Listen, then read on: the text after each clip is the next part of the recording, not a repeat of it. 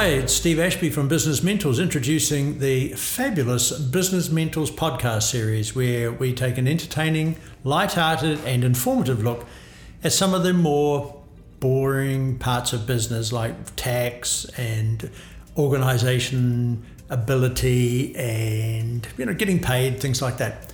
So we'll cover quite a few topics in the series and we hope you tune in because uh, our aim is to keep it light, entertaining, but informative at the same time. Glad to have you along. Hi, welcome to another episode of the podcast that we at Business Mentors are putting together. And today we're talking to Anna Yates, who is a highly qualified psychotherapist and NLP practitioner. And uh, one of the things that she specializes in is um, helping people to deal with stress. Anna, it's maybe uh, a sort of an amateur observation, but I can't help thinking that uh, people are a lot more stressed these days, and probably because we're assaulted 24 7 by external stimuli, whether it's uh, Twitter or Facebook or uh, whatever it happens to be. We really don't get any chance these days to kind of sit somewhere quiet, gather our thoughts, and um, and just deal with stuff. Yeah, I think the problem with technology today is that you never switch off. You know, I, I remember when I was a child, my father would come home from work, and that would be it. You know, there was no way of contacting him mm. until when he went back to work the next day. But now, we're constantly being uh, sort of bombarded with messages and phone calls we've got the mobile phone with us, so we've and we almost feel bad if we don't answer it. People are going to criticise you. Why weren't you available at eleven o'clock last night? So I think um, there's no time to ever switch off, and we almost because we're competing with each other and you know and keep competing with ourselves to be the perfect parent or the perfect employer or the you know, whatever it is that you're doing you, you, you actually feel guilty taking time off work. And I, I think we've lost the art of learning to relax. That's interesting you should say that because uh, for my uh, upcoming birthday, I'm giving myself a birthday, which is a fairly significant one. Um, I'm trying to give myself uh, the birthday present of taking an afternoon off a week. Now, I own the company, um, I own Business Mentors, and even though I own it, I am so conditioned by turning up to work at eight o'clock in the morning that I turn up to work at eight o'clock in the morning and I have to try and figure who am I going to actually let know mm-hmm. or get permission from because I want to take a Wednesday afternoon off and go and play golf. Yeah. So I'm out there. I love golf, mm. but I'm guilty out there thinking, oh God, you know, what are the what are the girls going to think? My employees, what are they going to think? Um, you know, and look, there's so much stuff that I should be doing, and so yeah. I'm stressing myself out instead of really enjoying those nine holes on a on a Wednesday afternoon. Uh, that's a shame. Yeah, uh, I'm the same. You know, for client cancels, I've got an hour and a half on my hands. Rather than just go and sit in my beautiful garden and read a book, I'll think, okay, right, I'll race down here, I'll buy this, I'll cook something for dinner, and I'll, I'll call this person, I'll do this, finish off this report. Hey, just chill out, take an hour and a half off. But we feel guilty because yeah. there's always we always have that to-do list that's you know every day is be you never get to the bottom of a to-do list do you and so you think oh i can't really i, I need to go and do that report or whatever. But and, and, here we are we're the supposedly enlightened beings about things mm, like this. Yes. and you know and you know stress is not something that um, that even people like you and i who spend a lot of time thinking and uh, working on these kind of things it's not something that goes away. We still have to be conscious about it. So, could you just um, give us a little bit of your background in terms of um, the the work that you've done in the past and, and some of the experiences you've had helping people to deal with stress and deal with other issues in their lives? Oh, yeah, sure. So, I worked for most of my adult life in the corporate world um, as a PA to CEOs and business owners and all sorts of people um, watched them having to cope with stress and anxiety, watching their businesses fail because they couldn't cope, their marriages fail, that sort of thing. And then about uh, 15 years ago or so, uh, I had an opportunity to train as a therapist. And because I'd found that over the years so many people had come to me and sort of wanted me to sit and chat with them and offload their problems, I realised that actually I enjoyed doing that. I enjoyed listening to people. And because I am sort of slightly older in years, um, I, have got, got a lot of life experience to share with people. And pe- because I am older, people listen to what I say. Kind of the Auntie Anna. Yeah, absolutely. Okay. And so I thought, well, okay, why, why not make a career of this? So I, I did the training, initial training, and it sort of snowballed from there. And, you know, I just love the fact that people will come in here to my therapy room with the weight of the world on their shoulders. And after an hour and a half of just sitting and listening and being able to pour out their heart to somebody who cares and is able to give them back some impartial feedback, they leave here. You know, I've, I've seen people skip, literally skip down the steps. Mm. They're so relieved to have been able to just offload.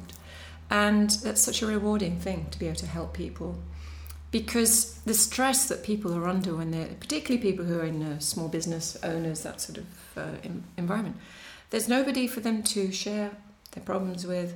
And eventually that stress has an impact on their health and everything falls apart the relationships and the finances and, and they fail yeah. and that's such a shame because they, they they started off with such high hopes and you know sort of wonderful ideas and they just got they get squashed by stress and not being knowing how to manage that stress and they're actually good at what they do and and I know a few of the people that you're talking about um, about six months ago I was talking to an acquaintance um, at a meetup, and she said that she's going back into the corporate world and getting a job because she's sick to death of being so lonely.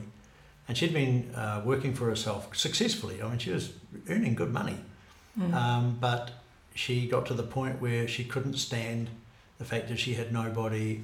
I mean, she was married and she could talk to her husband about the, the, the work and so on, but it was more like the kind of conversation you have across the table when he doesn't didn't really understand all the ins and outs of the yeah. business. Mm-hmm.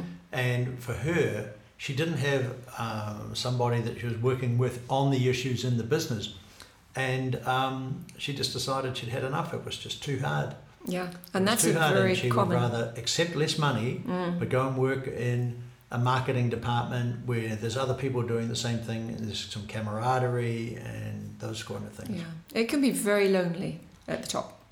Um, Especially if you're the only person. So yeah. you are at, you're not only at the top, but you're actually at the bottom because you have to do everything in the organisation. Yeah, I was in exactly the same position about six years ago where I thought I'm not enjoying this because I was spending all day listening to other people's problems, which is my job, and then nobody to share with, particularly in my um, in this profession. Like you can't share; it's mm. all confidential. Mm. Um, but also nobody to help me with the website issues and all those sort of issues. And it was just so I'd spend all day sharing uh, with other people, helping them with their problems, then all night worrying about my own problems.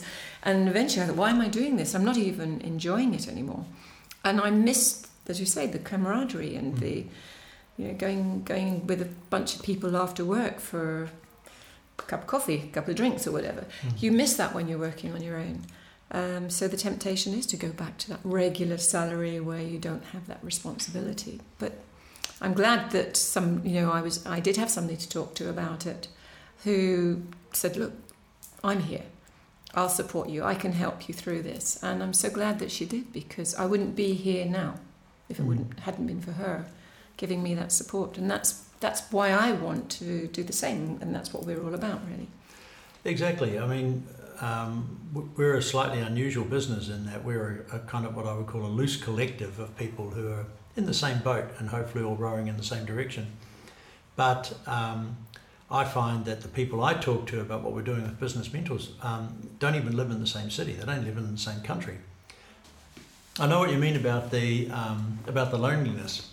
And one of the upsides of the kind of technology that uh, is now available is that, uh, for example, myself, the people that I talk to and make sure I feel like I'm part of a community, which is the whole idea behind Business Mentors, is that it is a community.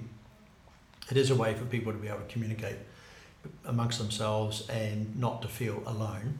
is that the people I talk to are in, one of them's in Holland, Stefan's in Holland, um, Steve is in France, John is in London, another John is down in Auckland, Simon is in uh, in Melbourne in Australia, and so when I feel the need to kind of get some um, uh, some feedback or I just need some reassurance that I'm on the right track, I talk to these guys who are all experts in their own right. Mm. They're all either running own businesses or at pretty senior levels in organisations, yeah. and they all I need is just you know five minutes of their time, even if it's a couple of WhatsApp messages backwards and forwards. The amount that you can convey these days, we get really good at those kind of short-term communication styles, but it makes a huge difference. You know, yeah, you can pivot from something that wasn't going so well, and you go, oh yeah, of course, bang, and then you're into it. Mm. And what I've found is, as soon as that happens, the stress that I was feeling immediately starts to dissipate, and I've come to the conclusion I create my own stress. Um, not exter- you know more than the external environments. I, you know, I'm doing it to myself. Yeah. Well, the problem is we all have very vivid imaginations, Mm. and rather than um, visualizing and imagining it all going well, because the subconscious mind is trying to protect us from failure and from harm, it's looking out for the negatives. This is why you know bad news sells newspapers, because we are automatically primed to look for the things that could go wrong. So, you know, an idea comes into your head and you start thinking, oh God, what if this happens? What if that happens? And you start visualizing the, the bad things that could go wrong. And unfortunately, our subconscious mind doesn't know the difference between real and imagined. So it starts thinking, oh my goodness, this is real, this is actually happening. Mm. And so it then triggers off this response in your body to uh, enable you to cope with that situation. And, and that's what this stress is all about. You wouldn't get any stress if all you were thinking about was how well everything was going to be Right. going. Okay. it's only when you're thinking about how the things that could go wrong. Yeah. So if you have a look at your practice now, which you've had for 15 years old, I guess, um, and you just did a kind of a rough estimate of all the people that you come and see, um, where does stress fit in terms of the, um, you know, in the ranking of people who might be suffering from depression or this or that? Um, where, where does, you know, just basic simple stress, where does that come on the, on the order of the the things that you see most? I would say 50% of our clients are coming to us for stress. Okay. Do they um, do they have a, a clear idea of what's stressing them, or is it just more of the vague feelings of, you know, life isn't going very well and I feel really terrible and I, I'm not sleeping well and yada yada yada. Yeah. Rather than you know I I I announce I come in I say I am stressed I'm having these physiological reactions these are causing that sort of thing. Mm. Do people actually, in your experience, know very much about stress? No, I mean this is the problem with stress is it manifests itself in so many different ways. Ah, Okay. So somebody might be having insomnia hmm or IBS or tinnitus. You know, these are all um, the ways that the body is trying to tell you something's wrong here, Steve. Sort it out. Um, it can't send you a message saying I'm stressed. Hmm. So the body starts to fall apart, and we all have our sort of weak sort of chakra points. So Hmm. for me, when I'm stressed or run down, my throat is my weak place. My I lose my voice, and that's the only way that my body can stop me working is by taking away my voice.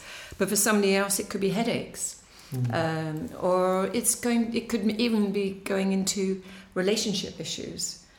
That you know, I can't, or I, I can't stop screaming at my children. You know, I've got no patience. I'm a bad mother. And when you start peeling back the layers of the onion, you sort of realise that the stress is, is at the bottom of all this. Okay. So that was an interesting example. I can't stop screaming at my children, so therefore I'm a bad mother. Sounds like that Latin quote. Um, is it uh, propter hoc ergo? No, post hoc ergo propter hoc. this happened, therefore this Yes, happened. yeah. Yeah. Mm. and um, and and that is clearly a fallacy that people make a judgment about something that they're doing. I can't stop screaming at my children. Um, through to oh, that must mean I'm a bad mother. When actually no, I can't stop screaming at my children because I am so stressed by things that have nothing to do with my kids. They're over here somewhere, off to the right or to the left, and they are causing me to react really badly towards my children. But I am actually a really loving mother, and I do a really good job. Mm. But you know, what's getting in the way is this manifestation of stress that's not caused by the kids at all. No, absolutely. Mm. Which I guess means then that um, there is a little bit of work that needs to be done to help people kind of get to the root causes of what causes stress. Because as you say, it's it's the, the, the real reasons are sometimes hidden, and we focus on how we react when we're under stress as opposed to what really is causing it. Mm. Absolutely. So, I mean, there's sort of questions that we obviously you'd go into lifestyle um, to find out what could be causing the stress, and then questions like, do you always feel like this with your kids? Are there times when Mhm. you don't? Was there was there a time before when you weren't um, screaming at your kids? Uh, and then find out what, what is at the bottom of all of it. You know, how do you feel about your job, or how do you feel about your finances, or you know, what is it that's causing this? Because it's we have two main sort of emotions: uh, fear Mm-hmm. and love, joy. So nine times out of ten, what is causing the stress is fear, fear of something. So once we identify what it is they're afraid of, then we can start addressing it. Right. So, like with that uh, mother, um, it, it may be fear of um, looking like a bad mother, or fear that she's you know going to um, destroy her kids' confidence because she keeps Mm. screaming at them, or fear that her husband's going to leave her because she's a bad mother. So, what is she afraid of? And getting her to take back control. It's it's a loss of control, and unfortunately, whenever we feel anger, um, we tend to take it out on the people we love because we know we can get away with it with them. You know, you wouldn't Mm. scream at somebody else's kids or scream at, you know, the, the teachers or something. Yeah. You scream at people who you know are going to forgive you, but then you feel bad. You feel guilty, Mm. and you've. And it just becomes a compounding Oh, effect. Yeah, it's just rocky road to start going down. Okay. Um, well, there's a lot to this topic, which is one of the reasons why um, we're actually working together on putting this online course together to help people with um, with stress and following along the kind of steps that you've just been talking about, almost like self-diagnosis of figuring out, helping people to figure out what's causing their stress in the first place, identifying the manifestation, what might be causing it, and then taking some practical steps to actually address um, those levels of stress and things that people can do. So, in the next uh, podcast that we do, what we'll talk about in more detail is um, how to actually identify um, the fact that you are stressed, how to identify how that's manifesting itself, and then a few ways that people can immediately start doing, um, which will actually reduce the stress and improve the quality of their life. Mhm. Yep. So, thank you so much. Thank Uh, you. Lovely to talk as always. And um, now I know why I've got the tinnitus that gets worse on some days and better on other days. Hell, I might be stressed as well. Um, so we will catch up with you again very shortly. And um, to all our listeners out there, we'll see you later. Well, thanks for listening to the Business Mentors podcast. Be sure to visit www.businessmentors.com.